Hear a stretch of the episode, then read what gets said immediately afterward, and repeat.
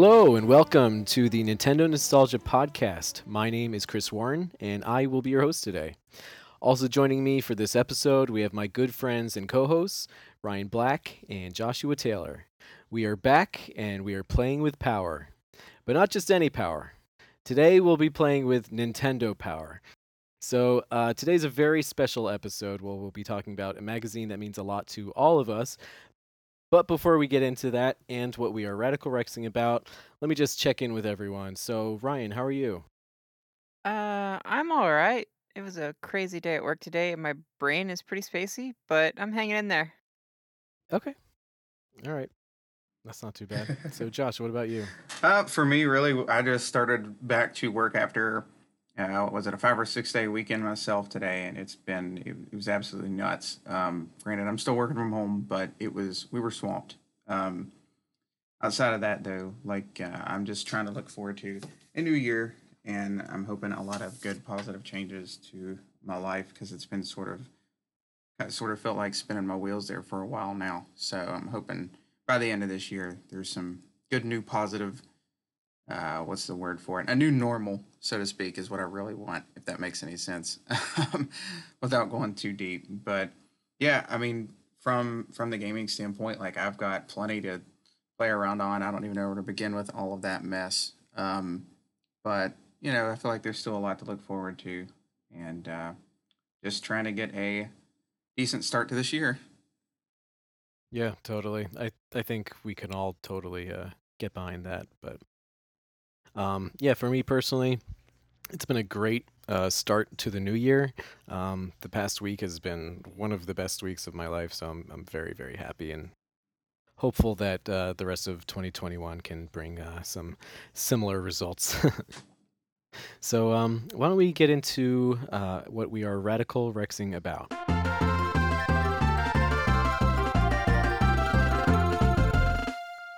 Okay, so um, Josh, I feel like I never pick you first, so why don't you talk to us about what you are radical rexing about? Um, let's see. Outside of the norm, really, there's not a whole lot going on. Kind of like it's it's felt like it's been for a while. Um, I will say, um, I've got to enjoy a bunch more games than what I have in the past. I've gotten access. I don't want to go too into details there, um, I've gotten to play a lot of games I never thought I would be able to. Um, I'm actually going to even be streaming one of them. A lot of PS1 games. I, I missed out on that because I've always been a Nintendo guy. Um, but I think I'm going to be streaming Pepsi Man of all things, just just to be kind of funny. um, yeah, you'll see. You'll see. but yeah, and started Watch Dogs Legions, one of the games I got for Christmas. Um, and believe it or not, have been playing a lot of Fortnite, which is still something I'm not used to saying um because I used to really hate on that game. There's still things about it I don't like about how it's ran, but whatever. I can't lie. I've been enjoying it with some friends um, and my wife, so that's been a good time. They're actually in there playing it right now without me, so yeah, so this, this show means a lot. yeah, that's about it. What kind of a like genre or game is uh, Pepsi Man?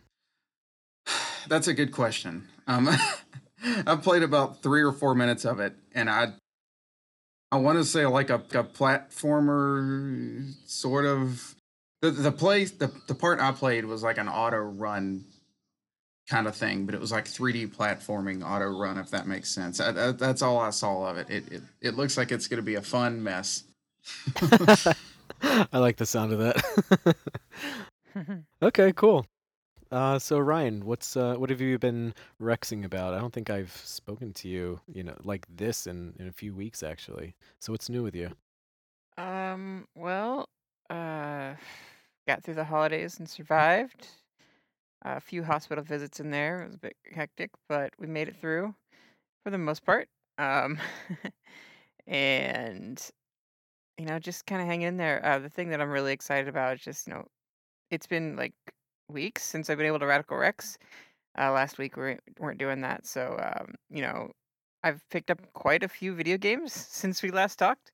Um, you know, I picked up Okami uh, on your recommendation. I finally finally sprung for that.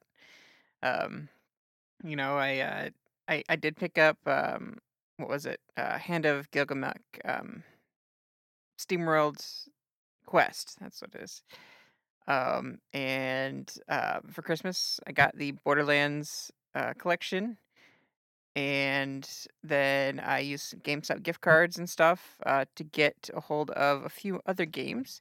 So I took advantage of GameStop's deal. They had uh, buy two get one free, and then I also picked up another new game because it was like twenty bucks. So I got a lot of games, like eleven physical games. Well, okay, eleven games that came in physical boxes. Um, Right. so I got the um, the Bioshock collection, um, Nice. and then um, I also picked up Xenoblade Chronicles uh, Definitive Edition, uh, Final Fantasy 10, 10 2, and then uh, Dragon Quest as well, 11, 11S, I believe is what it's called. Um, I'm really excited about that. Of course, I also got, I've been playing through Hyrule Warriors and uh, loving, absolutely loving that. Um, and I'm excited with the story so far. It's been pretty good.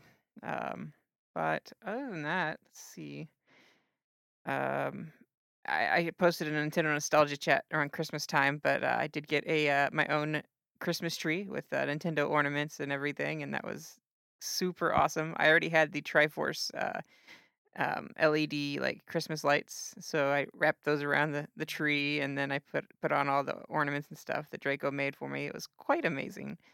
Um, I really appreciate that. And then since then, I've had a birthday as well. Uh, my birthday uh, was on the third, and uh, it, it was really cool. Uh, I did work that day, but uh, it was definitely uh, made up for on for lunch. Um, Draco made a ton of different kinds of rice balls, and then um, for dinner we had a full like Japanese like sushi spread uh, made, you know, by hand by Draco, and it was just it was delicious and amazing, and uh,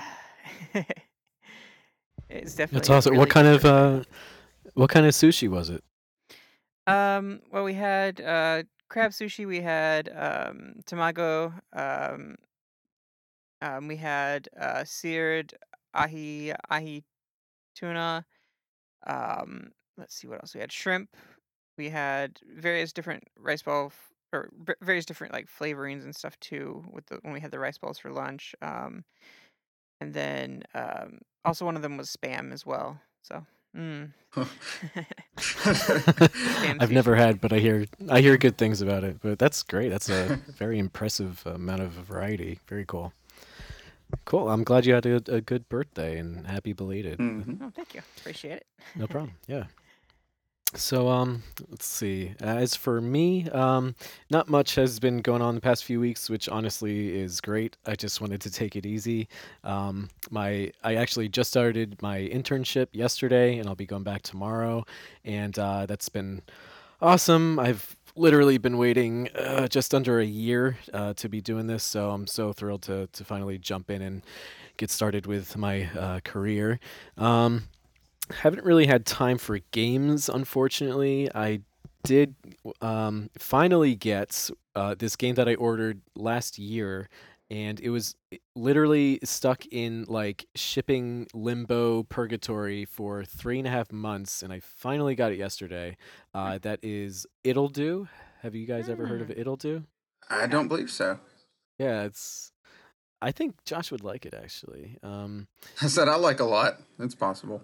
That's true. You're not wrong. Yeah. So I, I don't think it's too uh, uh, outrageous for me to think that you would love this game. but uh, Ittle Dew basically, and correct me if I'm wrong, Ryan. I think it's kind of like a, a Zelda clone or Zelda esque type Hmm. action adventure game, like with puzzles and stuff. I think so. I'm not sure if it's like a roguelike or not. I can't Hmm. remember, but it's just like a very cute, cartoony, you know, Zelda type adventure, and it's it's very silly and has a, a really cool sense of humor. So really looking forward to to jumping into that. Um, I think it might still be available if if anyone's interested in picking that up. And uh, Ittle Dew two. Its sequel. That one you could just get at GameStop, but this one was like a limited, uh, exclusive release for. Um, for, for this particular first version. Um, I'm still waiting for my Pro controller, so I think that's one of the reasons why I haven't really been into games lately. Like I just I can't play with Joy Cons. Honestly, it's just not for It's, me. it's like plastic Um, silverware versus the real thing. You know, it, it kind of yeah, works. Not for everything. Yeah, it's just I don't know, it just doesn't feel right, you know? It's it's kinda like playing with, like, a third party controller that's that's not yours, you know? Like, when you go to a friend's house and they hand you a controller, it's just like, "Oh, mm, okay, thanks, I guess." Uh, um, so I think I should get that soon, and, um, honestly, I something that I thought about, and I don't know if it's just me, but I like, with everything that's been going on, I feel like I'm missing this, like, flow or this cycle of eh, that's, like, kind of critical to my game playing. Like, I miss being with people and then having games to play after I hang out with people, and it's just I I don't know, that that to me was fun, like, going out, you know, h hanging out with people, and then just kinda you know, relaxing and chilling with like a game afterwards. That to me was like part of my gaming experience, and obviously we just haven't really been able to do that. So I think that's affected my like uh, my my willingness to be playing games lately. So I don't know. Just a thought that I've had lately. I don't know if you guys relate to that. It always means more when like uh, especially in a multiplayer game, take like Smash or something when it's like, hey, I'm unlocking this so everybody has more to choose from. Like that always motivates me a lot Right. more.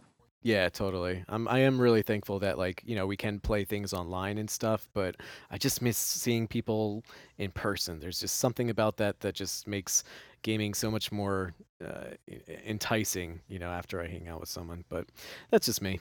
Um, and last thing, I got this game No Straight Roads for Christmas, and I'm so excited to play it. Um, I think I know Josh, I know you would like that a lot, so you should look into that one. Um, I'm not sure if that is your kind of genre, Ryan. It's kind of like a action brawler. Maybe it is. It's like very music themed. What do you think about that, Ryan? I wouldn't be opposed to it. Are we talking like Okay. brawler, like Streets of Rage brawler, or It's like a 3D brawler from what I understand. I haven't played it yet, but it's it seems like yeah, like a 3D brawler that's like highly stylistic. I think that's one of the reasons why you would like it. It's like very very colorful and happy and um just has a very cool aesthetic to it and just happens to be like music and concert themed. So um I can't really think of any other like 3D brawlers like that, but um yeah, I I think you probably get the gist of it though. Yeah, so I'll let you know what I think of it. I just thought it was a pretty cool indie game, something a little bit different, and uh, you know, something kind of happy and and uh, something I don't have to think about too much, you know. So hopefully that's good, and uh, very happy that I received that. Uh, before we get into our topic, we do have a few voicemails that we'd like to play for everyone. So um, I believe one of them is from Jacob, and unfortunately, we decided that we're going to fire Jacob. So it'll be nice to hear what his uh, final words with Nintendo nostalgia will be. but wait, wait, wait, wait. You you, you told me to fire him? wait, Oh, Ryan, what did you do? Don't tell him. Don't tell him. uh, well, um, Onto the voicemails. Ryan, uh, did you? I'll tell you after the show. All right, why don't we um, well, why don't we listen to the voicemails and then we can chat about that on the side. you know nothing. All right. Our first voicemail comes from the one, the only, the amazing Tom Qualls. Hey everybody, it's your favorite forgotten part-time, super part-time uh, co-host Tom Qualls here with a little bit of nostalgia for you. Right, gotta walk you through a little bit of nostalgia here with uh, Nintendo Power, and boy, oh boy, guys, let me tell you, the memories. Right, when you say now you're playing with Power, I'm thinking Nintendo Power. When I think about that stuff, uh, you know, you think back to the old issues, all the great uh, all the great maps and all the great strategy guides that spun out of Nintendo Power. Heck, all the uh, strategy guides that you know from Nintendo all have the Nintendo Power logo on it. Uh, I was finally able to get my subscription back in the year 1997, which was, uh, you know, during peak Nintendo 64 era goodness. And I just remember, uh, it was so good, but issue number 100. That's right. I had a subscription and got issue 100.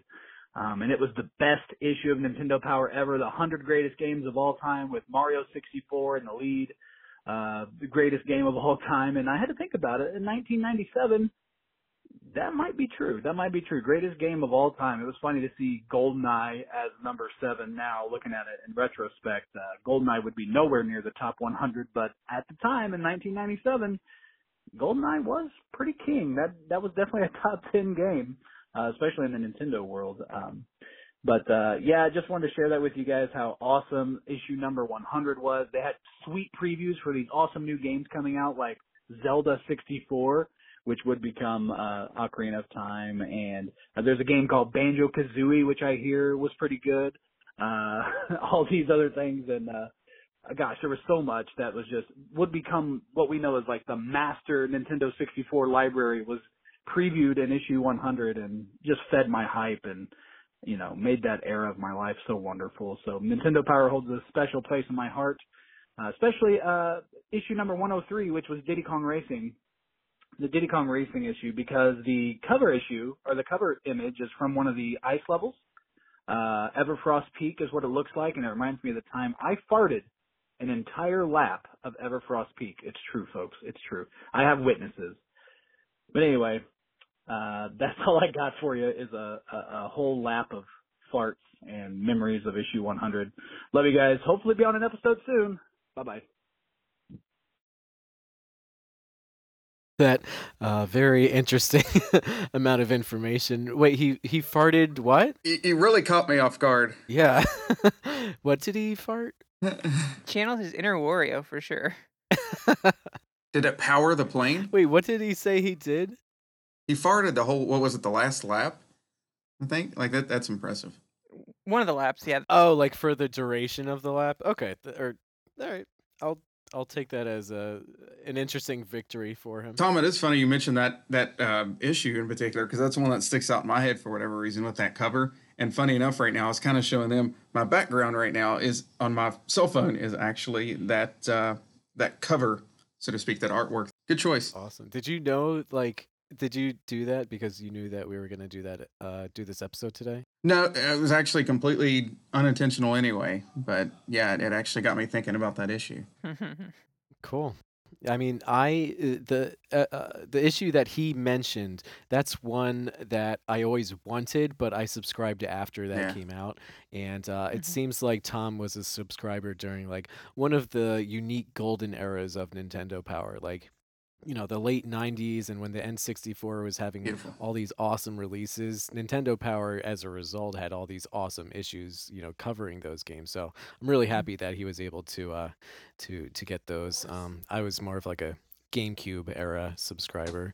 But um, yeah, that's that's great. Um, I do remember that one of the issues had like a top 200 games. Uh, one of the issues that I had, I'm not really sure what year that was, but I do remember that Ocarina of Time was the top game. So Mario 64 was eventually dethroned from that original top 100 list. but that is whenever they do have like a a feature like that that is like the most exciting thing when you're a kid like to see okay this is the definitive objective list of the best top 100 games ever uh, for at least nintendo games so that was always fun to read. But yeah what are your thoughts on what tom said guys? The cover was definitely a, a good a good call there but yeah, I mean, I could, I could, I could go on I'll, while I wait until after the voicemails about a lot of my own memories with that. He jumped in definitely at a peak time. I remember that very well. What about you, Ryan? You know, um, pretty crazy to think like the Nintendo Power has been going on for so long. Like I, when I started, it, there's so much of a back catalog that I didn't even realize how long it had run for. That's pretty impressive. Um, I I kind of wish that I could go back and read all of these just for the, the pure nostalgia in them. Um, there is an archive site which I can't wait to dive into and spend a lot of time just like reliving those memories and, and rekindling old nostalgic memories that I've long since forgotten. Um, but it's gonna be a fun, fun time when I finally get around to doing that. You know, so it's it's gonna be a treasure. And and Tom, also, we miss you. Please come back to the show, please. Yeah, Tom and I have not done a show together, so it would be really great to uh, to finally meet him. And um, Ryan's just touching on something that you mentioned. Yeah, some of them are archived. Um, I don't believe that it's legal, but it's a thing that's out there right now. Um, and it would be really cool for me to at least go back and see the issues that covered the games that I loved, like Banjo Kazooie and Diddy Kong and all the other ones that Tom mentioned. So, uh, yeah, it would be really cool to see like how they covered it and how that could have played into the nostalgia. You know, had I gotten those is- issues, and how it could have played into the nostalgia of people who did receive those issues. You know, it's just kind of fun to see how they encapsulated the excitement behind those games, you know. Um, cool. Well, thank you again very much, Tom, for calling in. We really appreciate that. So, why don't we jump into our next voicemail? All right, this one is from Jacob. May he, uh, Rest in peace. yeah, I mean, something like that. and I- I'll have to check on him afterwards. Uh, I'm sure he's fine. Hey guys, what's up? Sorry I couldn't be on uh, tonight with everybody else, but I did want to call and chime in. We're talking about uh, Nintendo Power, the magazine. Wow, um, guys, you can thank Ryan. I'm uh, he's the one who got me into this. I didn't know much about it until I'd go visit Ryan and see his um, stacked collection. I remember them sitting on Ryan's little bookshelf in his bedroom. They had all formed like pictures. Uh, over time of what you know the more you got the more an image would show up of like either be Pikmin or there'd be Link. And um, I remember I started getting involved with this really around middle school honestly. Um, maybe late elementary but I really think it was a lot more so when I hit like between sixth seventh and eighth grade um, when I started to get my Nintendo powers. Uh you know I take that back. It was definitely late elementary school um, through middle through middle school and early high school. But I I miss having an annual monthly magazine to look forward to. I remember being coming home from school and I checked the mailbox right away, just hoping my new magazine was in because I wanted to see the latest details and cool images. Um, or being home in the summer and checking the mail every day because I had nothing to do but play video games, hang out with friends, and wait on my latest magazine. So um, I know we have Nintendo Force, uh, which is a magazine you guys should go check out. But it was something very special that uh, that uh, they still try to keep alive today, and um, it is fun. You get them every other month, um, but you know, it's it's just well, I feel like with today's internet world and fast information world, we've lost something special and a fun charm about receiving a fun magazine like this every month to get insider information that you really can get by someone simply tweeting out something now. So, you guys have a good episode. I'll uh, be back on some other time. Bye.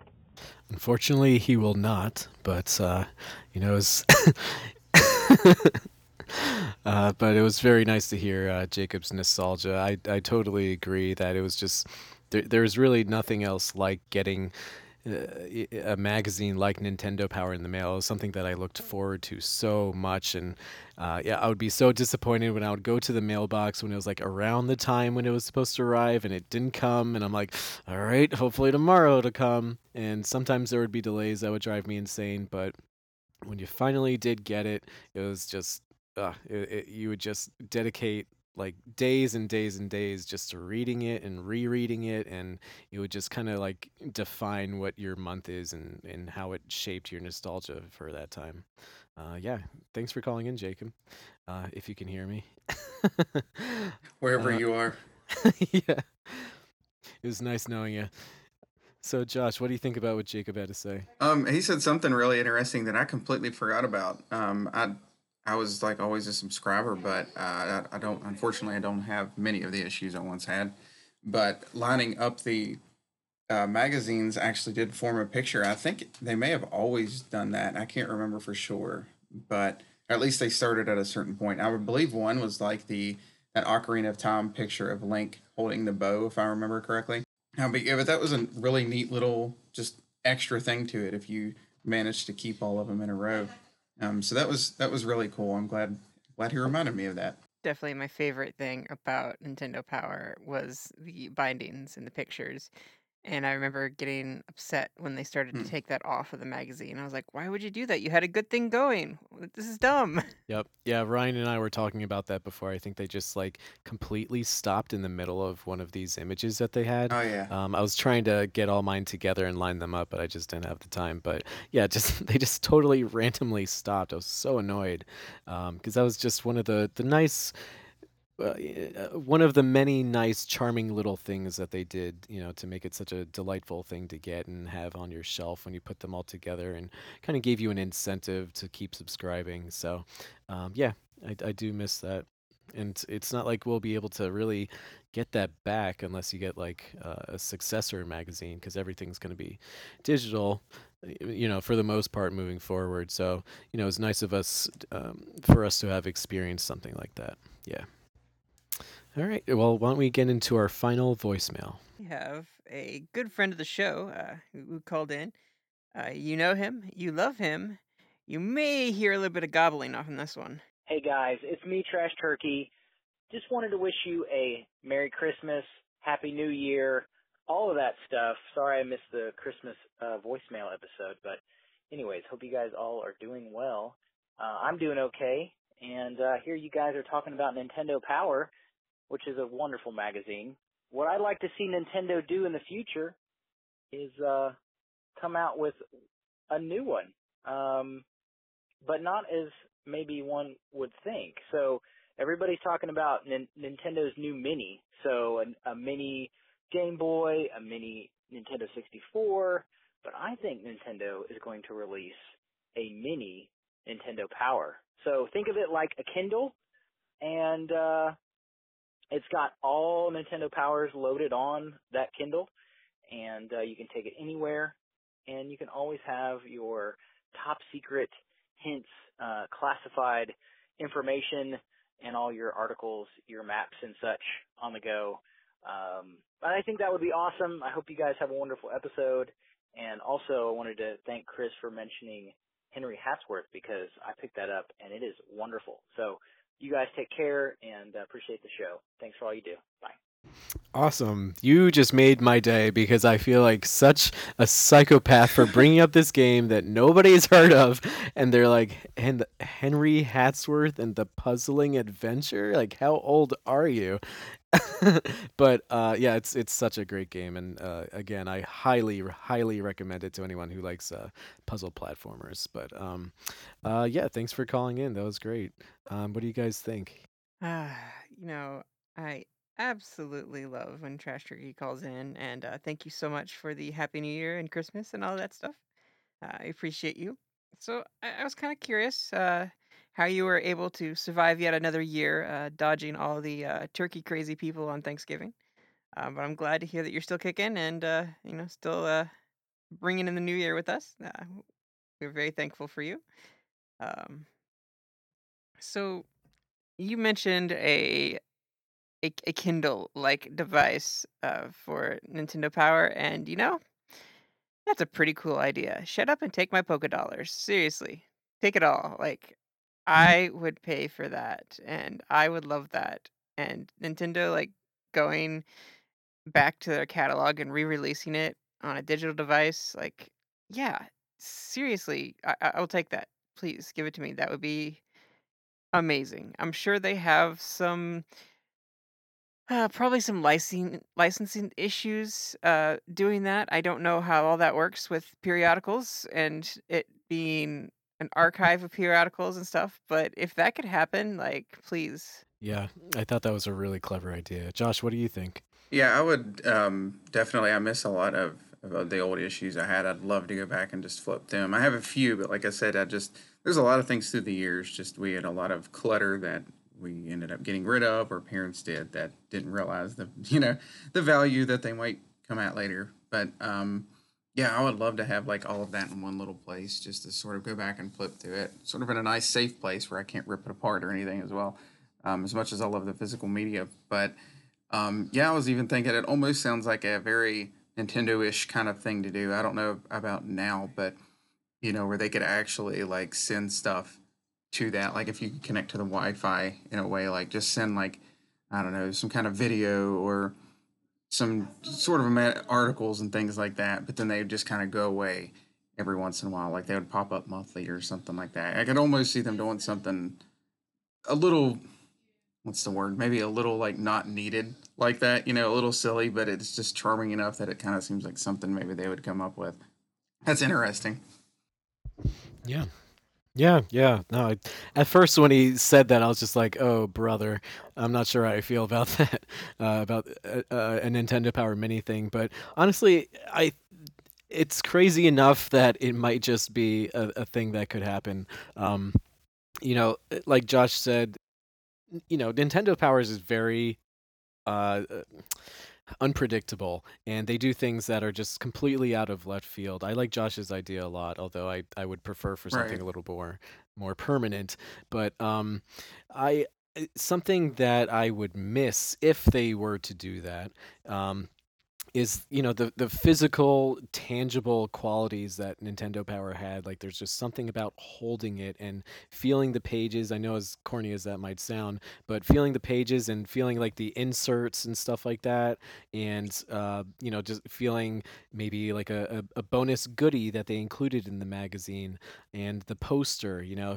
There's all these different layers to uh, the different sections and and there's just something about holding it which I, I think has a really some certain type of quality that I can't really describe and, and really adds to the charm and delight of, of actually having an issue but I think it would be a really smart idea for them to release them legally in some way. Um, from what I understand, anytime that these issues are trying to or are archived and published online in some manner, uh, they keep striking it down, which you know is understandable. They are within their rights with that, but you know there's there's a demand for this type of content, and what do they have to lose? Really, it's it's old magazines. You know, let us have the things that we're nostalgic for. So I think it would be really silly for them to just let these issues, you know, go to the wayside and be forgotten. I think it's such a important part of their history. So hopefully they do something, regardless of what form that takes. You know.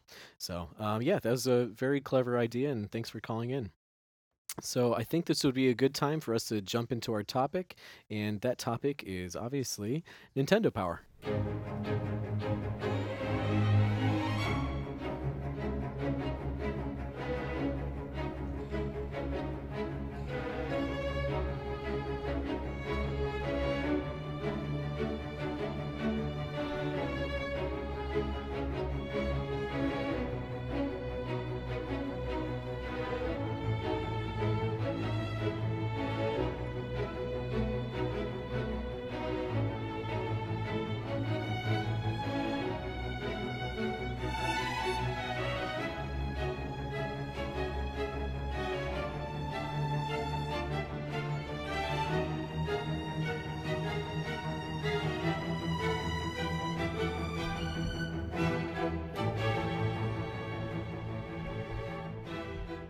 All right, so Nintendo Power. Uh, Nintendo Power started, and I didn't know this. It's uh, apparently it was first published around the time I was born, so it was around for quite a while. So it came out in August 1988, which is crazy to me. I thought it was like an exclusively like mid 90s ish uh, magazine, but 1988, that is crazy. It had quite a long run. Um, so before we get started, guys, I was kind of curious, like, how did you learn about Nintendo Power, and when did you start subscribing to it? For me, um, I was born in '89. Um, I know I'm, it sounds like I'm going over my life story, um, but my dad had had been into video games like pretty much since they were a thing. And that makes him sound really old, but anyhow, um, I think um, I think I was a subscriber, sort of technically, like the whole time it was available, um, because I think my dad if, if I remember him telling me correctly, he started from like the beginning of it, subscribed to it, and I know I had a subscription as far back as I can remember up until the very end of it, and I, I got a extra issue or two even of the last issue to put like in you know protective thing. But uh, so yeah, it was definitely through my dad that I found out about it. Um, and I, I held on to that for as long as I possibly could. I'd still have it if you know if, if it was still around. Awesome! Wow, I didn't know, uh, realize that you had it for that long. So you have the last issue. Yeah, I've actually I've got I think I've just got two copies of it. Um, I've got the one with Wow. my address label and all that on it, and then I, I think the one I bought is the one I have like in the plastic, like I, I put in a thing to keep it safe. Yeah. Oh wow, good for you. That's awesome. I always wanted that one, but unfortunately, I had to stop subscribing uh, around the Wii era. Um, uh, so Ryan, what about you? When did you start subscribing to Nintendo Power, and how'd you find out about it? Um, well, I I was into getting gaming magazines at the time. Um, and you know, I was picking up like the PlayStation magazines. Um, it was right about the time uh PS1, PS2 era where they had the demo discs, but I got it. I remember getting the magazine, like one of the PlayStation magazines, and getting the demo disc, and then like a couple issues later, it started. They started doing like PS2, and I didn't have a PS2 or anything like that. Um, but I know in one of those those runs, we were at the store, like at a Kroger or something, and I saw I had just spent my money, um, picked up Pokemon Stadium 2, and I was like super hyped for that game. And I saw this cover of Nintendo Power that had Pokemon Stadium 2 on it, and I just absolutely begged my mom, please, please, please, can I have this, mom? Please, I need to get this. This has stuff for the game that I have. I need this. I need this. And she finally caved and got me the, the magazine. And it was so cool. Like it was so cool. And I remember like reading it for like weeks over and over and over again and just absolutely just completely obsessed with it. You know, something Nintendo that I could read over and over and over again. I loved it. It was issue 142, uh, March 2001. So I, I I came into Nintendo Power pretty late. Um, but that didn't stop me. Um, and I kept reading it over and over and over again. And my mom kind of picked up on it, and she was like, "Well, you know, you you can subscribe to that." And I'm like, "Really?" Because she would never subscribe to any magazine I ever asked her to, to subscribe to. But this particular one, like, she just knew that it was special to me, and it's like, "You can subscribe to that. I'm willing to to you know pay to, for you to get this every month." And I was over the moon. I I really was. It was just so amazing. Um, the nostalgia that just floods over me thinking about that moment. Like, you know, it, it's cool to see the three legendary dogs in 3D, and uh, they had the the Power Awards uh, 2000 that they were doing. They had preview for new Zelda games, and Yeah, that's great that you remember, uh, like you know, your the beginning of you receiving that magazine. That's great because I, I actually don't remember too much about like when I first got it, but um, I, I think my nostalgia for it was basically during like the process and and the over the course of me getting the magazine. I just don't remember too much about like when I first got it, but um, I did get the December 1998 issue uh, for my first issue, and uh, that was a very bizarre one to get as my first magazine because that was for some type of wrestling game. So they on the cover it was like some guy with a really intense mask uh, with like a scary face. I'm like, oh, I, this is not what I had in mind, but okay. I kind of wanted something like, you know, Banjo Kazooie ish or Donkey Kong 64 ish, but uh, okay, maybe in the future I'll get something good, and eventually I did. Um, but yeah, I I was a subscriber until about 2006ish. Yes, 2006ish, and um, yeah, I just remember just like waiting by the mailbox. Like every time the mailman would come, I would just like stalk him and make sure that I make sure that I'd run out and get the the magazine as quickly as I could. And um, I just think that it was such a great compliment to my hobby at the time um, and just made me appreciate games that I was already excited for.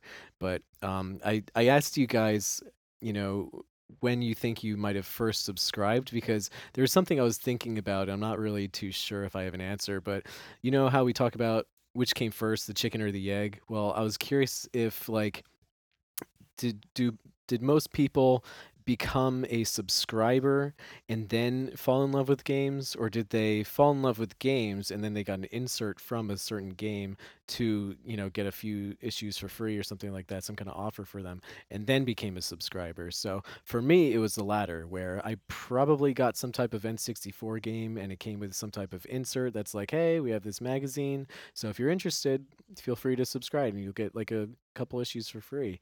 And uh, for me, that hooked me, and uh, I I have no regrets about that at all. So that that's how I uh, became a subscriber personally. So um, they they hooked me. it was a brilliant marketing tactic, and it worked.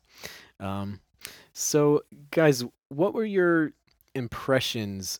Uh, on the magazine, what what makes you nostalgic looking back on it, and what were like your what what comes to mind when you think of Nintendo Power?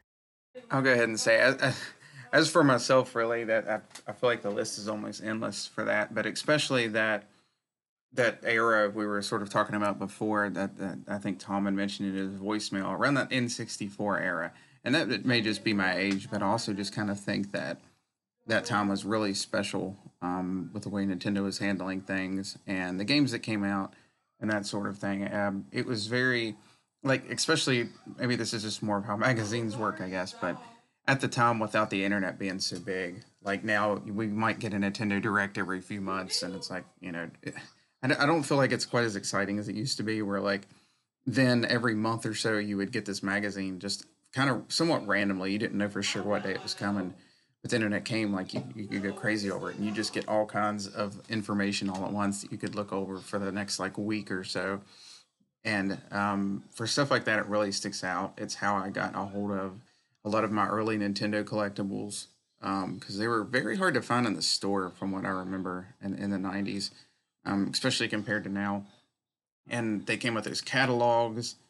Um, and that was something I actually I got like a lot of the beanbag looking characters out of that that I still have most of, but they're in pretty rough shape because they got um, thrown around a lot and they've been in storage on and off and just different things like that. But um, like I said, I could I could just sort of go on and on with that. Um, I, it was definitely one of the more special forms of media for me um, that I still look back on fondly, and I'm glad I've still got a, a few pieces of that still still at least in storage, if nothing else. Yeah, I completely forgot about that the uh, the catalog thing. That's really interesting. You'll have to show me those if you can find them. That's great. Uh, Ryan, what about you? What comes to mind when you think of Nintendo Power? Know, the first thing, uh, and I always loved it when I got Nintendo Power, was the first thing I would check every time is the artists gallery. I loved seeing all the different people like drawing art for like all their Nintendo favorites. Like in my first issue, um, it was all about like Harvest Moon stuff, and it was like I, I still like looking at this page. I'm just like, oh my goodness, I remember this in such vivid detail. Like I just saw it for the first time because I read this so many times. Like it's just all like flooding back to me and it's it's really special. Like there's so much nostalgia with Nintendo Power for me and all the ads. Like I loved just how wacky the ads were and all the different games that they that they were showing. And that's just periodicals of the time and eh, nowadays you have like pop-up ads and Facebook ads and all that stuff. But you know that was how they distribute it was through the magazines uh, back then. So yep, and uh, you know it was always video game stuff and always great things to look at. Yeah, I I totally agree. I think that the ads and it's kind of embarrassing to admit it, but the ads were like a really big part of the Nintendo part uh, Nintendo Power experience. Like uh, they had to sum up some kind of like funny idea or funny marketing concept on like a page and you know they're advertising to kids so like they would just be really quick to the point and like pretty funny. So uh, you know when you go back and look at nintendo power you'll notice just how genius some of these ads are and just how funny they were to us as kids you know? I have to shout out to the paper mario 64 ad. Um, that was just like it was the paper mario uh, character i guess the artwork of it but it had like a scissors, like where you know dotted lines around Mario, and it said free demo. Oh and yeah, that was like the whole ad. I thought that was genius. That's a good one. Yeah, I forgot about that. Um, yeah, yeah, I just I, I loved seeing the, official art from our favorite Nintendo games featured in all these different ways. Because you know, when you do get the game, you only get like the box art and some stuff that's in the the manual. So it was nice to get a little bit more variety and and have some of the the content, you know, feature these fonts that were unique to that franchise and and just have everything formatted in a way that organizes what makes everything so great about a particular game, at least in their, you know, previews and stuff. And they just found a way to really expand on what makes video gaming so special and they they kind of like put into words what I felt, but wasn't really able to talk about or express in my own unique way. So it was just really cool that they could find all these different ways of expressing fandom, like uh, you know, like what you mentioned, Ryan, with the the fan art and even like ads in a way. I have like some nostalgia for some of these ads in a very strange way, and and you know uh, reviews and and and the the posters that you would get. They just made it such a special package that encapsulated this like celebration of gaming that that just that we all felt at that time, and and it was just so great to I don't know, just smother ourselves in, in this fandom and and um, just really enjoy our hobby in like a new way, you know. So I wanted to talk a little bit about um, your nostalgia with the magazine, and uh, I think a, a good way of doing that would be kind of looking at the different sections that the magazine had. So I think I'll just read a, a couple of the more popular sections, and then we can go back and kind of talk about which ones we loved. So uh, one of them is something that Ryan mentioned, and that was Player's Pulse, which is where people would mail in, you know, fan mail and uh, certain types of art that they would create about their favorite games, and you know, it could be kind of like mimicking uh, the official art, or it's just like a fun little twist or like a funny thing that they did. So there's a lot of variety there. Um, power charts is pretty straightforward. It's just basically what sold well and what a lot of the Nintendo Power crew um, thought was popular at that time. Um, also, there was Game Watch, where they featured, uh, you know, games that were on the horizon and things that were just announced. So for me, I loved that a lot. Uh, Power On, which is basically like silly meme-like things. So they'd have like uh, like a screenshot of something, and they'd be like, "Hey, caption this," and then you could mail in uh, a funny caption that you thought that that picture would have. Um, uh, online is basically a page that has a bunch of links where you could go to to see uh, about your favorite games. Um, I think we'll stop there for now. There's there's definitely a bit more, but um, so guys, out of Players Pulse, Power Charts, uh, Game Watch, Power On, and the online section, do any of those sections stand out to you and are uh, favorites of yours? Uh, for for me, uh, the player's pulse in particular, like I always like looking at the different drawings and things like that. I never felt confident enough to to think I could make it in there, but that is one of my biggest. This is I'm exaggerating a little bit, but that is one of my biggest life regrets is not sending in something as long as I was a subscriber because I would love to have that like you know that magazine with something that I did in it. Um, and I'm, I'm I'm mad at myself for not ever doing that. But th- there always was some cool stuff in there, and they had. I don't know if this is considered sort of the same section. I think it is, but uh, letters like people would write in to the staff as well um, and maybe asking various questions and things like that, and re- they would respond to them, and the pictures would be kind of all, all over the place as well.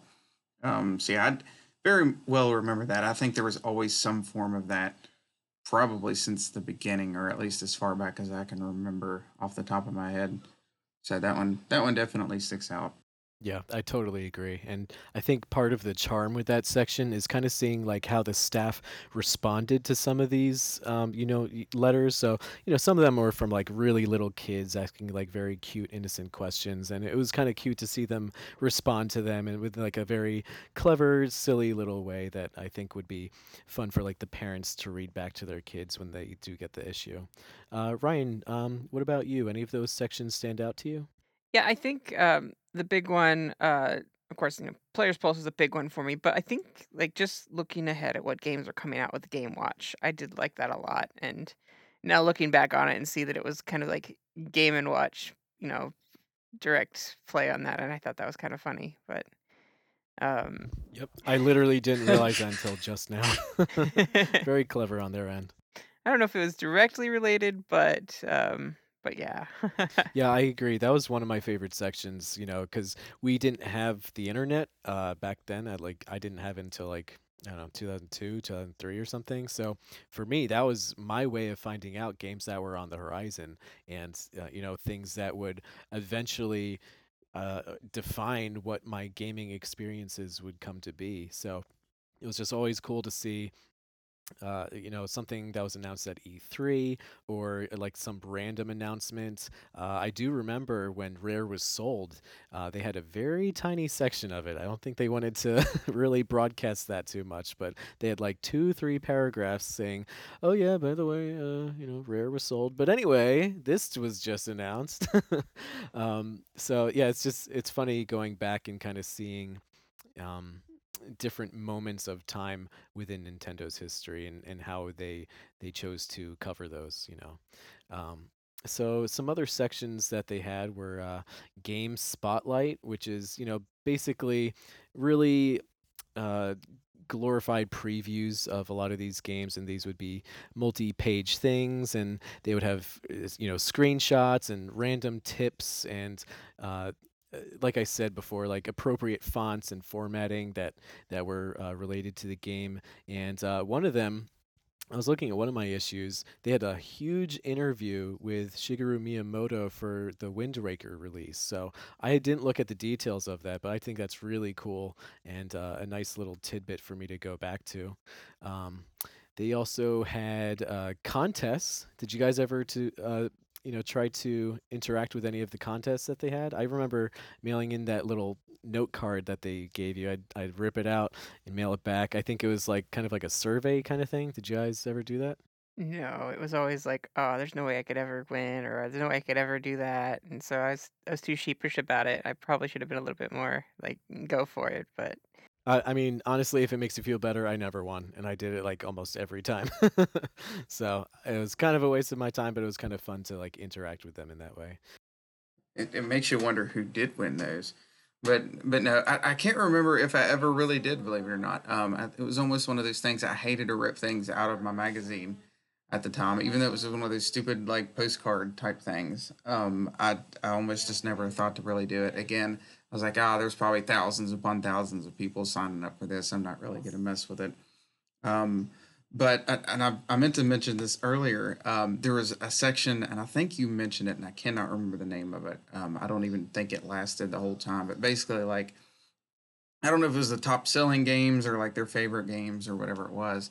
There was like the top three, maybe five or so like that for the various systems: Game Boy Color or N64. Um, yep. Or, yeah. Or uh, like power charts. I think. Yeah, I think that was it. Maybe even like all together at one point. Um, kind of a funny story about it, and it's almost embarrassing. Is you know in the '90s, I was in uh, in grade school at the time when Pokemon started getting really popular. So you know I saw a lot of it. Like friends and everybody at school was into it and all of that.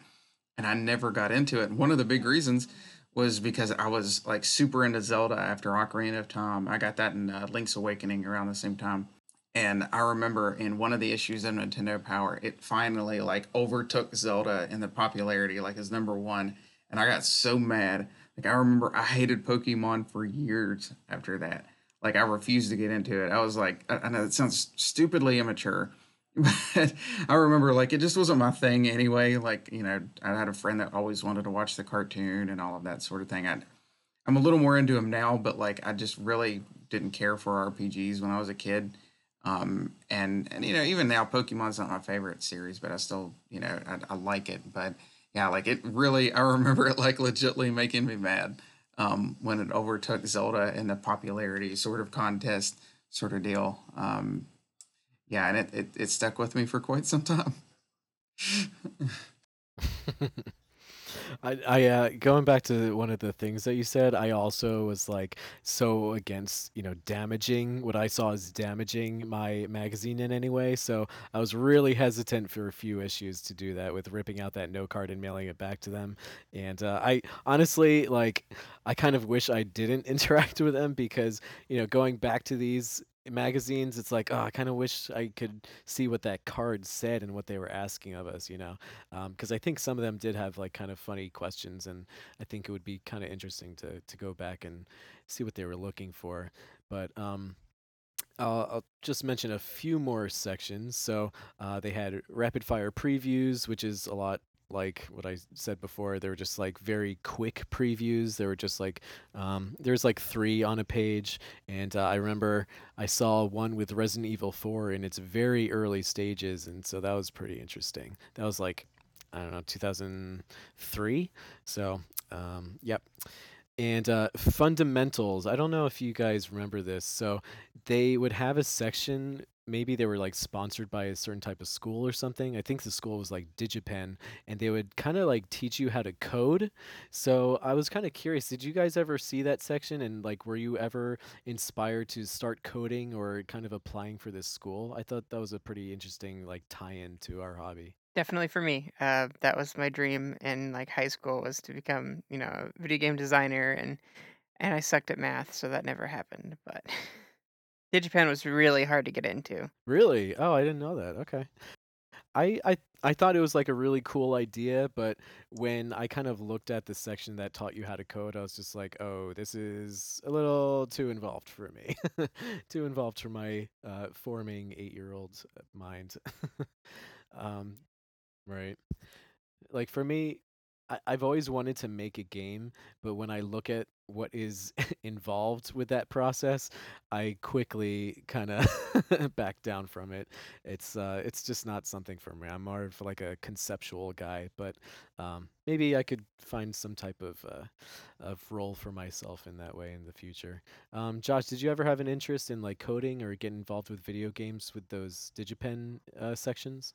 Um, I off the top of my head, I don't remember that very well. Um, I know at the time I I don't think I realized how realistic that could that could potentially be.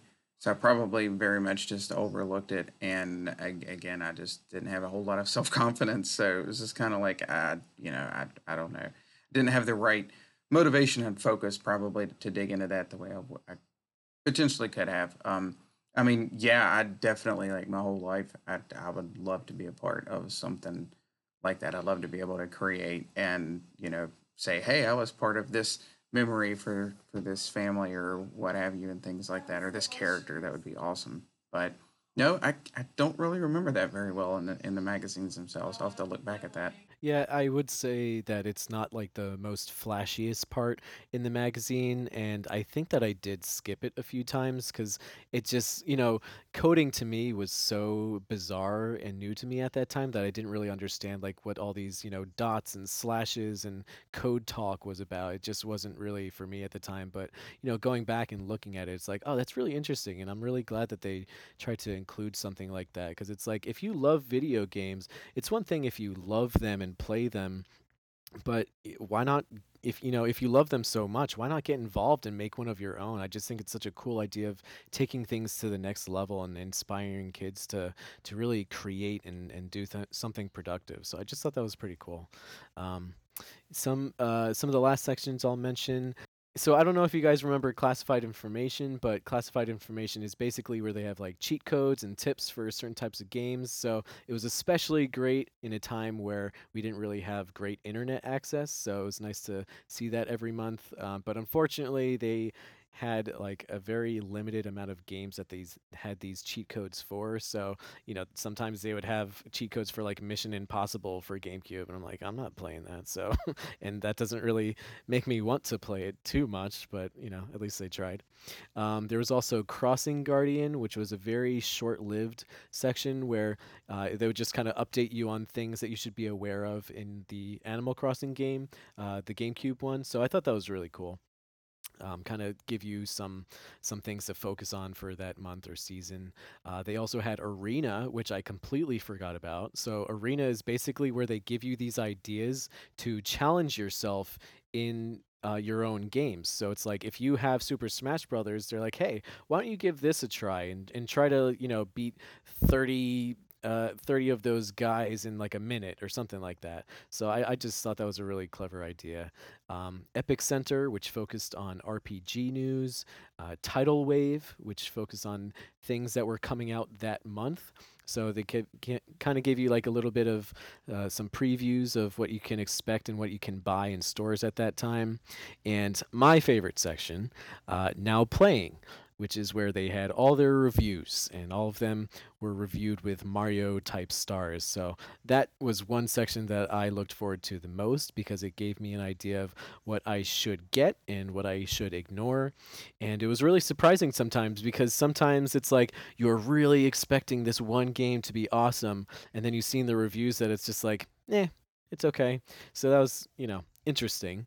Um, I will say I think they were a little bit biased because this is a official Nintendo magazine, so I was kind of surprised by some of the uh, reviews, particularly Kirby Air Ride. I don't think it should have gotten like four and a half stars across the board, but that's just me. So, what do you guys think of um, those sections, especially uh, the now playing section?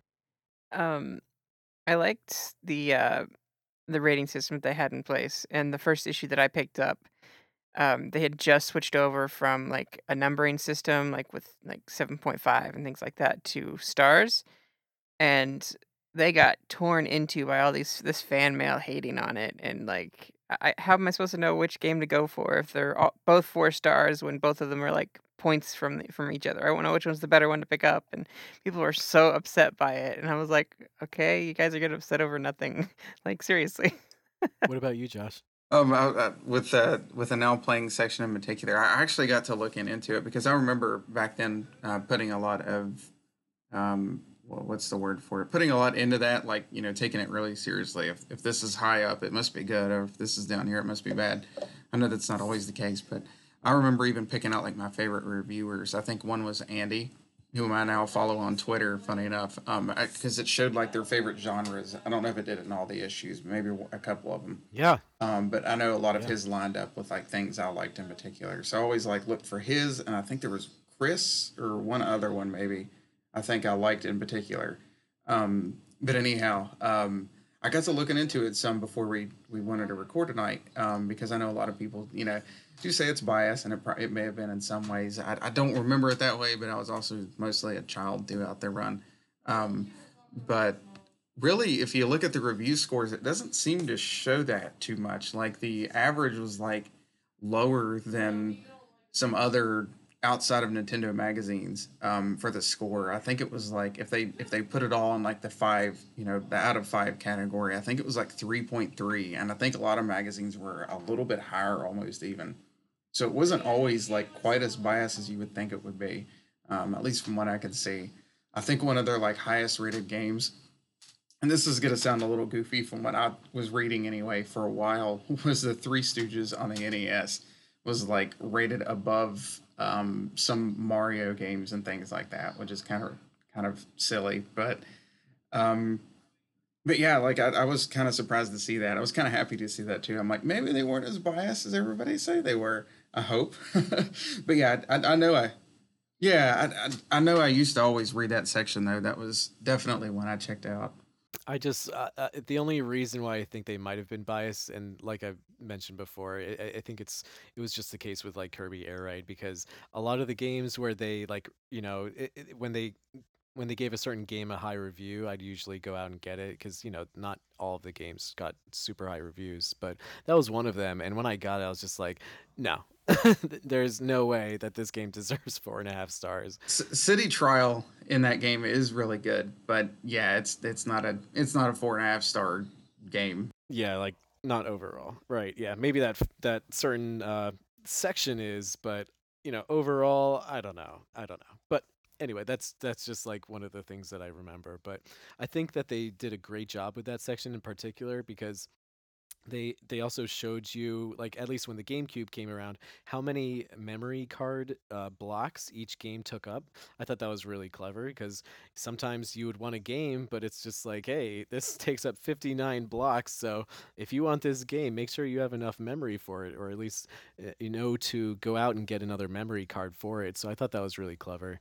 Um, they also, I, I I think you touched on this too, Josh. Like for each reviewer, they would have kind of like these icons that represented the different types of genres of video games. And so for each reviewer that they had, they would have like the the the preferences of that reviewer. So you would see for you know i'm, I'm just making this up uh, well let's say if i were a reviewer they would have me as like uh, you know they would have a platforming symbol followed by like an arcade symbol and then a shooter symbol or something. So you could kind of get an idea of where these reviewers fall in regards to their taste and how it could relate to uh, the, the games that they reviewed. Um, I, I think it's really interesting because, you know, this is a magazine for kids. So I'm kind of curious to see if any of the uh, of the younger readers would pick up on that and kind of think about it and, and apply it to, to what they're learning about with their reviews. But I think it was a really clever idea and kind of just showing where their preferences preferences lie and stuff. So that was pretty cool.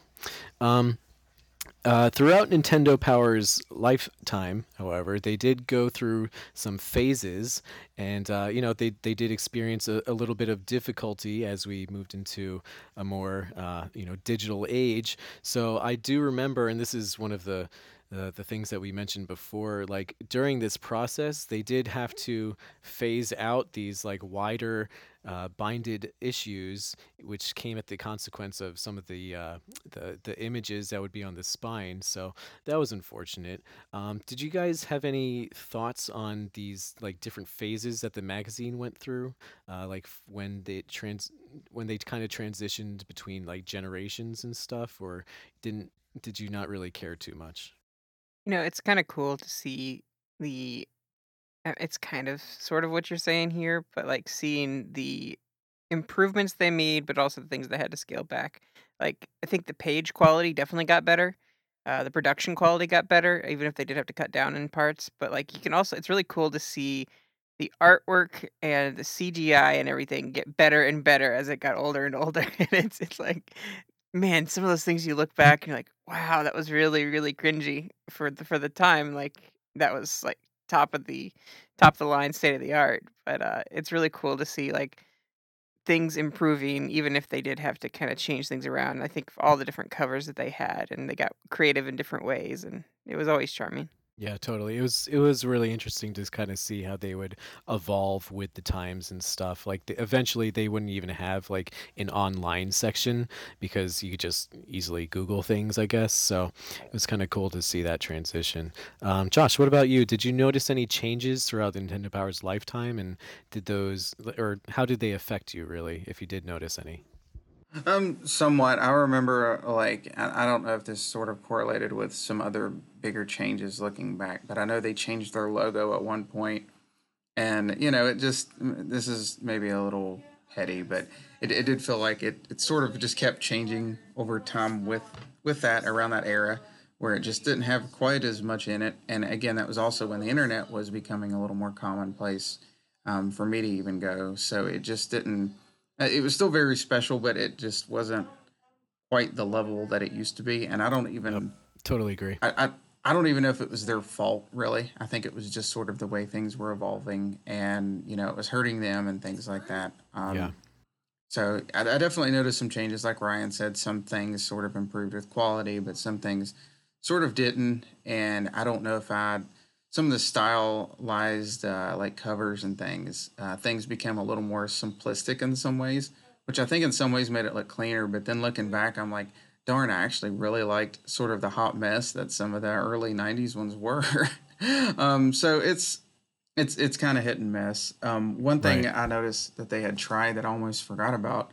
Um, that they well, I don't, I don't want to get too far into. You might bring some of this up later. I'll save some of it. But uh, one thing in particular I know they had tried was Nintendo Power Advance, like around the Yes. release of the Game Boy Advance.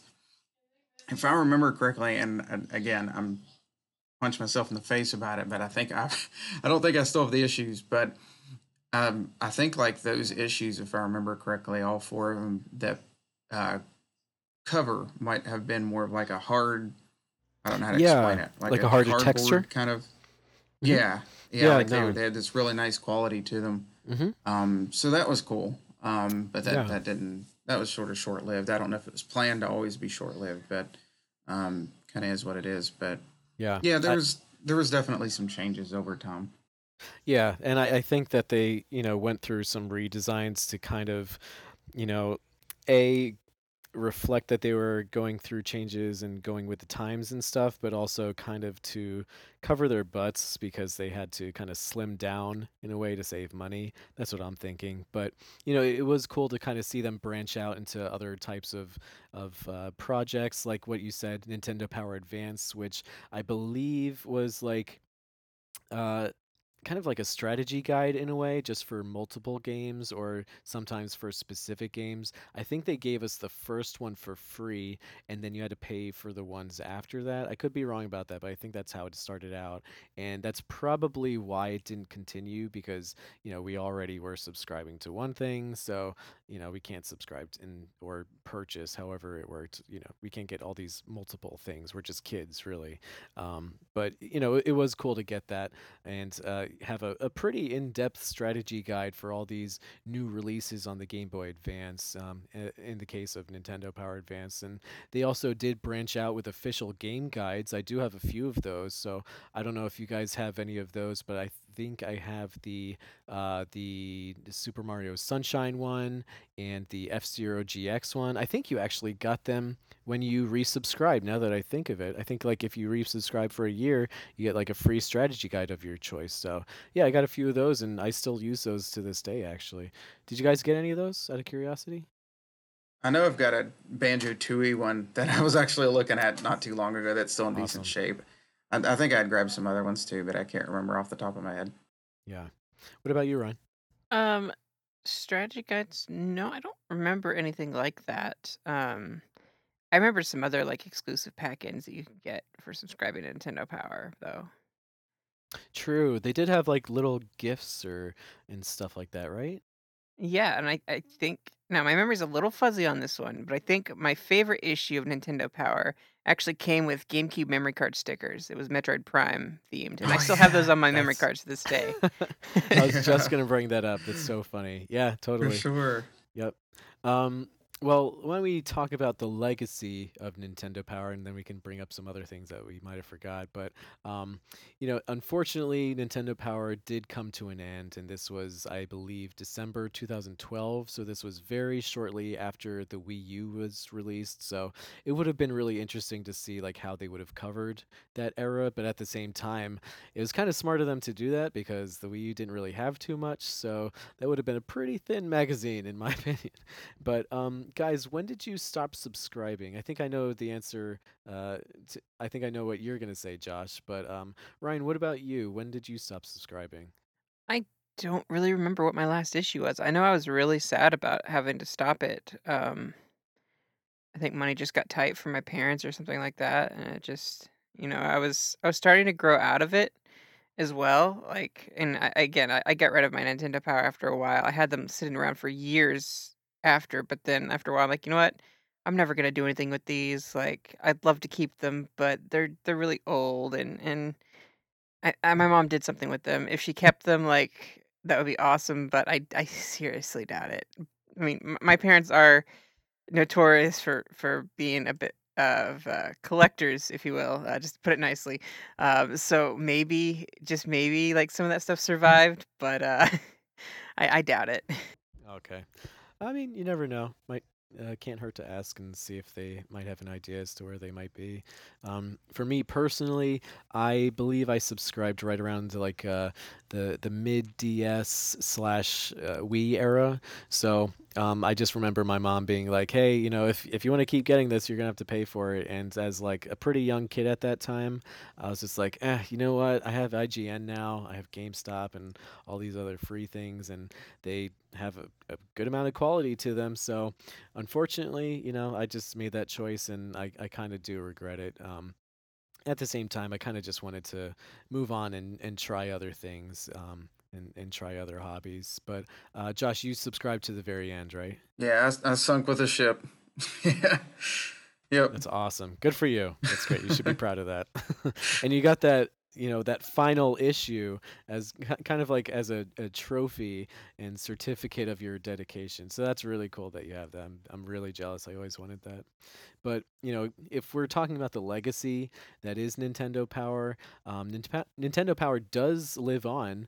Uh, they do have an official podcast right now that people can subscribe to and listen to and i believe that it's hosted from like a former staff member of that magazine. So i think that's really cool and and a great way to bring back uh, the the magic that was Nintendo Power, um, because you know we are kind of transitioning to an, an era where podcasts are getting pretty big, and uh, I hope that they do well with that podcast, and um, I think it's just a great way to kind of um, you know, kind of do what we're doing. You know, just talk about why people love games and what makes them so special to people. So, um, yeah, so that's really cool that they're experimenting with that. Um, there are spiritual successors to Nintendo Power. Uh, I believe Jacob mentioned one of them, uh, which I believe is Nintendo Force. Um, I'm, eh, do you know? Is that like still going on right now? Yeah, it's like Awesome. like five bucks, and you get it every month, and you get mag, you get like posters and, Oh things wow. like that. Like the content is a little, is not as cool as Nintendo Powers was, but there's Right. so much, only so much because Nintendo keeps a tight lid on things, you know. True. But they're still, they have really good articles and everything, and it it's not not too outdated, if you will.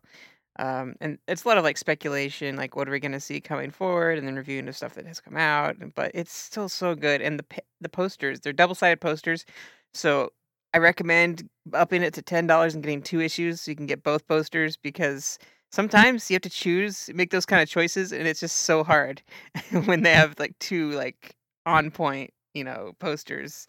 You don't know which one is better to display on your wall. So Right. That's great. I mean, it seems like a, a passion project from fans who just really loved Nintendo Power and really understood what made it so great. So I hope that they keep doing that for a really long time. I think that's such a clever idea.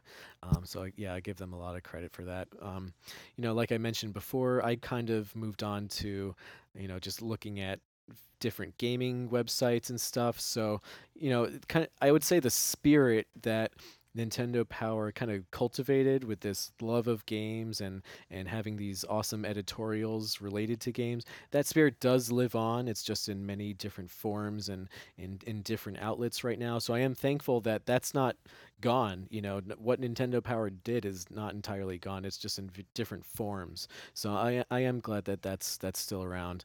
Um, something that I really enjoyed about Nintendo Power is that it kind of taught me about video games and how they worked and all the things related to it. So I didn't know what a developer was before Nintendo Power. And, you know, through context clues and stuff, I kind of learned about that and why certain companies are better than others and what a publisher is and, and the different process that goes behind making games. So a, a lot of the stuff that we kind of talk about on the show, um, I, I subconsciously don't even realize that uh, I I learned a lot of that stuff from Nintendo Power and from reading it, and it it was great that I had something to read that I was really into because I think that that really enhanced my reading skills at that time too. So I actually have a lot to owe uh, to that magazine. I am grateful for my time for it. But um, I wanted to end with uh, our favorite bonuses or extras that came with the magazine. So are there any things that you guys got from Nintendo Power that you love?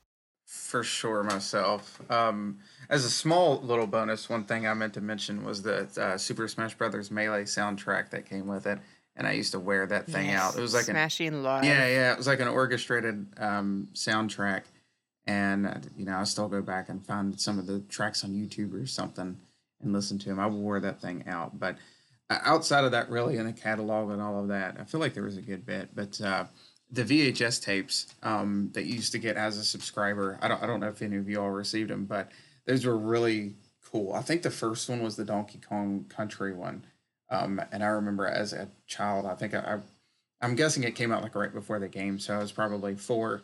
And I remember like wearing that VHS out, and I mean, like I would have my parents like play it over and over, like one of the movies or shows or something I liked.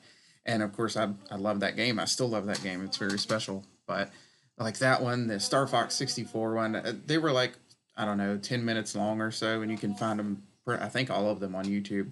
But I still remember, like, if I go back and watch them on YouTube now, it's just like ingrained in my memory. Like even just little things that were said, um, like in the Diddy Kong Racing one, the Banjo Kazooie one, um, Majora's Mask. Um, I just distinctly remember as long as those were, were running, I remember going and just kind of watching those over and over again. So I, I really love those. I don't know if I have any of them left, but but it was a really cool little extra. Yep, totally agree. I'm, I'm glad you brought that up. I forgot about those, and I actually thought I was like imagining it. I was like, wait, did I get these VHS tapes from Nintendo Power? Like, is that real? But yeah, totally. Like that is honestly that's probably the biggest reason why I became such a huge fan of video games from it's because of those VHS tapes because the first one that I got like when I was a subscriber at the time was for uh, Donkey Kong 64 and uh, also Jet Force Gemini. I feel like they were on the same tape. Um, and they just had this way of presenting those games in such an epic way and making it seem like it's going to be this grand massive amazing magical adventure that you're about to embark on um, if you get eventually get the game. And it just made it so exciting and be like oh that has to be i like i have to get that game. It's just it looks so cool. So um yeah they just kind of presented the games in in such a way that made it seem like this must have experience. Um so uh so ryan what about you? Do you have any favorite goodies that nintendo power gave you Uh, yeah, I mean, I mentioned just a little bit earlier um, about my Metroid Prime stickers. Here's my my black GameCube memory card that's got Metroid Prime on it, and then I also had like a GameCube themed one I put on my really big GameCube memory card, which actually has some rust on it and it may not work anymore. But uh, it's c- cost of older older electronics. But you know, use a q-tip use a q-tip and just brush it and uh, that worked for me so hopefully that works for you. But yeah that's um th- that's also a really good one to bring up. I was looking at um, actually the first magazine that i took out of my closet had those and i completely forgot about them. I just think that's such a cool clever little bonus that i never would have thought of like just you know giving subscribers uh, memory card stickers it's just like a simple little thing and it's just it's so smart and uh, you know like josh mentioned the, the super smash brothers cd like what a gem. When i got that that is the moment i fell in love with nintendo and and especially all of the music that that um, uh, encompasses their their history you know? So um, another one that i completely forgot about is uh, comic books. So i remember that metroid prime had its own very unique stylized comic book in hmm nintendo power i think for like a couple issues. Kirby. oh really okay and I, I think there's like a Star Fox one. They had a Kirby right back at you one. Oh yeah, you're right. Yep, yep. Totally forgot about that. Yep. So that was a fun little idea too. Yeah. Um, Ryan, did you have any other bonuses you wanted to talk about? Um, I did want to highlight that the Smashing Live CD that was so awesome. Like I, I wore it out too. I really did. Um, I still have the digital files uh, hanging out in my iTunes. So, um, and I would like burn that CD like to, for all of my friends and give it to them because it was something like it. I didn't feel any guilt in doing that because it was given to me for free, and like I wanted to preserve this and have all my friends experience that. I, like I gave it to like the band teacher at my school, like so they could listen to it and maybe use the music there. And I was just like, this is so amazing. Like Jacob, I think I gave him two or three burn discs because he went through them. he loved it so much. I know I'd, I'd wake up to it every morning. I'd listen to it like every night. Like I absolutely love Smashing Live, and um, I'll go back to it every once in a while. Like they had a song there on there that was like 14 or 15 minutes long, and it's just Yeah. big medley. Oh, it's so good. That's like, awesome. oh yes. I totally forgot about that. Maybe it's like the the music from the trailer, because you know the, the that opening trailer or something. No, I, I don't know. But that's awesome. Yeah, I have that on my iPod actually. It's- it's- I love when yep, it comes on. all, on uh, or all orchestrated and, and beautiful. Yeah. Oh man. I wish they could uh they could do like concerts of that in person of like all these different Nintendo games. I know they do that with like Legend of Zelda, but it would be so cool for them to do it like Super Smash Brothers style with like a whole medley of all these different games uh soundtracks. Um yeah, that's that's another awesome one. I'll never forget when I got that CD. Um but I definitely would have to bring up the posters. You know, every single month you get a poster, and that is the first thing that I would look for. And um, I kind of wish I didn't rip them out and uh, you know put them on my wall because I would eventually have to throw them out. But um, I'll just never forget the amazing posters that came with each issue. You know, there's like these vertical things that were like three pages long, and uh, it's it was just such a fun way to celebrate the releases of that time, like Super Mario Sunshine and Metroid Prime and Star Fox Adventures, and it was just such an awesome, awesome thing to get every month, and and that was the thing that kept me as a subscriber personally. Do you guys have any favorite posters? I had a Sonic Adventure 2 battle one up. I guess that was the early Yep. 2000s. And on my uh, was my dresser drawers, like on the front of it for the longest time. Um, I'm trying to think of some other ones off the top of my head. That one really stands out. Um, again, I didn't I didn't want to rip them out a lot of the time because it would rip out part of the magazine. I think the Sonic Adventure 2 battle one I had, I think I had two issues of it. Um, I actually have. Um, it may be that same issue, but uh, I, I fell in love with that game, like obsessed over it. And I actually have that one in like a plastic case as well. Like I got an extra one of that back in the day, and I've got that. I know, I know where it is actually. It's sitting up on a shelf right now. Um, but it was the first issue that Sonic was on, and that was just really strange to me at the time. Yeah, that was an awesome epic one. I, I had that one up too.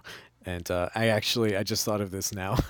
I actually put up posters of games I didn't even want or like, just because A, I wanted to put something up on my wall, or B, like they just looked really cool. I One of them uh, that just came to mind was Odama, if you guys remember Odama. It's like a late Oh yeah, that used the microphone. It was Yep, it was uh, pinball, right? Yeah, Japanese military pinball, uh, where you use the microphone to control your soldiers. Uh, I can't imagine why it didn't sell that well, but it did come with a very cool poster. There's only two titles in America that use that that microphone, I believe. Yeah, true. like Mario Party and Odama. Yeah, um, yeah. So I mean, it had an amazing poster though. Maybe it was a terrible game. I don't know. I'll never know because I don't have any interest in that. But it was like a sunset with like these Japanese soldiers, you know, walking across a field. I was like, yeah, I want that on my wall. but uh, I will never play that game. But um, yeah, but I, I do really love the posters. Um, any other posters that you wanted to bring up, Ryan? Uh, none come to mind. I I'm pretty sure I kept most of them in the magazines, but I'm sure that I hung up posters too. Um, if not from Nintendo Power, from maybe some other magazines, but I'm pretty sure like that's why I like that with Nintendo Force. Like they're not attached in the magazine; they're they're separate, packed in the, the plastic. You know, so it's it's a lot. I'm not tearing something out of a magazine and defacing the magazine at all. I don't feel so bad about it, and so you know. Right. That's uh that's really insightful of them to to, you know, have you not need to destroy, so to speak, your your magazine for the posters. That's that's really clever of them. It's also pro- probably uh, cheaper in production to do it that Mm, way True. Yeah, that's a good point days. too. It just sucked because like you had to make the decision to rip out the poster and lose the that part of the preview of the game because you know on one side it was the poster but on the other side it was either another poster so you had to decide between the two or as a preview of that game or something else so it's like uh, how much do you want this poster but anyway yep that is um all I wanted to say really about Nintendo Power I just think that the, the magazine was such an awesome way to celebrate our love of video games and Nintendo Power, or I'm sorry, of Nintendo. And, you know, it had, uh, it, it really encapsulated the, the great moments that Nintendo had in its history and the very bizarre moments. so uh, it's just very fun to go back and, and look at. And if, if you are able to get them physically, I highly recommend it. There's just something really magical about that kind of an experience. So, um, do you guys have any lasting thoughts about this magazine? like nostalgia in like paper form. It's crazy to to look at this stuff and just get waves and thoughts of this. Like this is like if if I wanted to like have Nintendo nostalgia go forever, like I would just read a magazine and then just floods of memories would come back and I could talk for hours and hours and hours about this. In fact, it's so thick with nostalgia for me. Awesome. Yeah. What about you, Josh? Yeah, it's definitely something. Just sitting here looking back at it, uh, with with with video games themselves, with the games themselves, I feel like I can revisit them pretty easily. Like games like Super Mario World or Donkey Kong Country, that meant just a, a boatload to me. You know, growing up, um, I feel like they're very easily um, accessible and for by different means nowadays. Where I feel like something like Nintendo Power, those magazines aren't so much, especially if you didn't keep them for whatever reason, if a parent got rid of them or whatever, and I, you don't realize how much something like that really means to you looking back. Um, and to really sit down and look at it again, or, or you know, us sitting here chatting about it. Um, but it, it really, it really meant a lot to me. Like I said, it was something I always looked forward to for years and years, um, like every month. And it, it, it again sort of grew that love I had, uh, I've always had for for gaming or for Nintendo in general.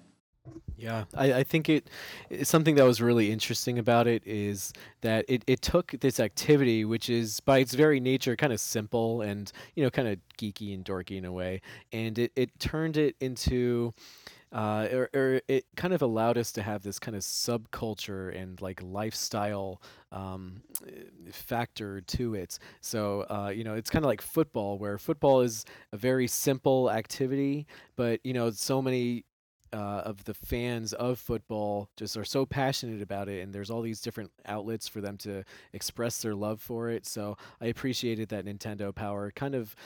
I don't know, was that to me where it was this unique outlet for me as a fan of this very simple activity, and it just found all these different ways for us to express our love for it, uh, either through music or you know drawings or just kind of talking about our memories from past games. I just thought it was a, a really cool way to you know celebrate our love for this hobby. So thank you guys very much for joining me for this very special episode. Uh, thank you, Ryan and Josh, for joining me, and for our fans who are listening. Uh, so, Josh, can you tell our fans where they can find us on social media?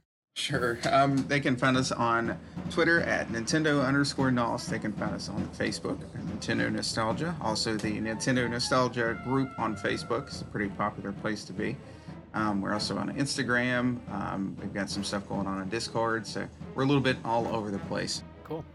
Uh, well, thank you guys again, and thank you to our fans for listening. If you enjoyed our episode today, we would really appreciate it if you could leave us a, a review on whatever podcast service you are uh, using.